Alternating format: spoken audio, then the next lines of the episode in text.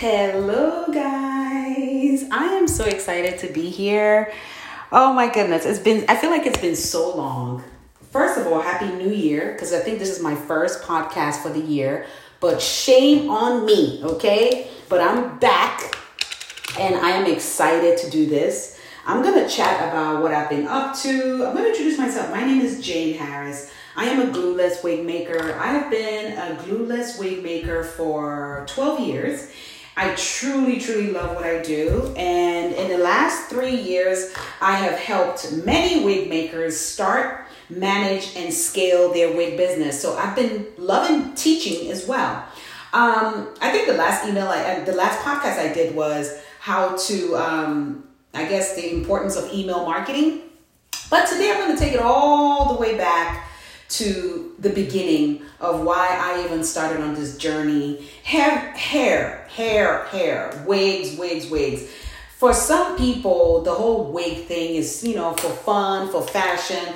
Listen, for me, it's all of those things. But I have to be honest with you, what hair has done for me is help me build my confidence. I literally became more confident when I started wearing wigs. And believe it or not, wigs gave me the confidence to wear my own hair. confident, confidence to wear my own hair. Because when I saw the possibilities with wigs, I became more confident. I felt untouchable. I'm like, okay, if I can achieve all of these looks, you can't tell me nothing.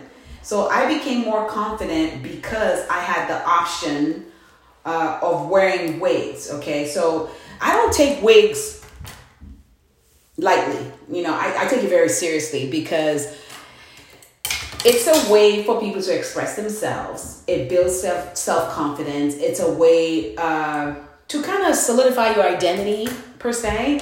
Um, I'm able to express myself artistically, creatively by wearing wigs. I was in a room in Clubhouse today where, you know, these guys were just like, you know, wear your own hair, love yourself. I'm like, listen, self love, because you wear wigs doesn't mean you don't have self love. I'm sorry. It's because I love myself. That's why I want to have options. Okay. So it was a really toxic room, and I, and I, I was to say something, but I didn't because I was like, if I'm not gonna be nice, I'm not gonna say anything. So I decided to be quiet because a lot of people don't understand um, what that does to people.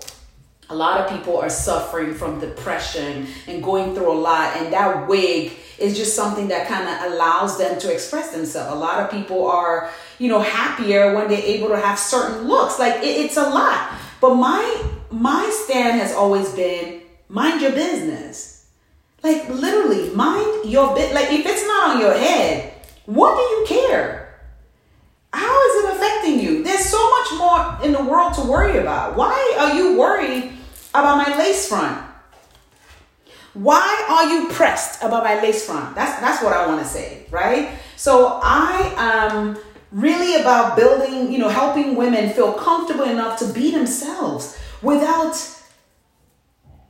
not judgment because people are going to judge you regardless, but just don't care, right? If somebody has something to say about your hair, be like, oh, okay, whatever. Just keep it moving. So I am on this mission to empower women to just be, or people in general, be yourself. Be yourself unapologetically. Like, seriously. Okay? If my lace front is bothering you, then you need something else. You, you need help.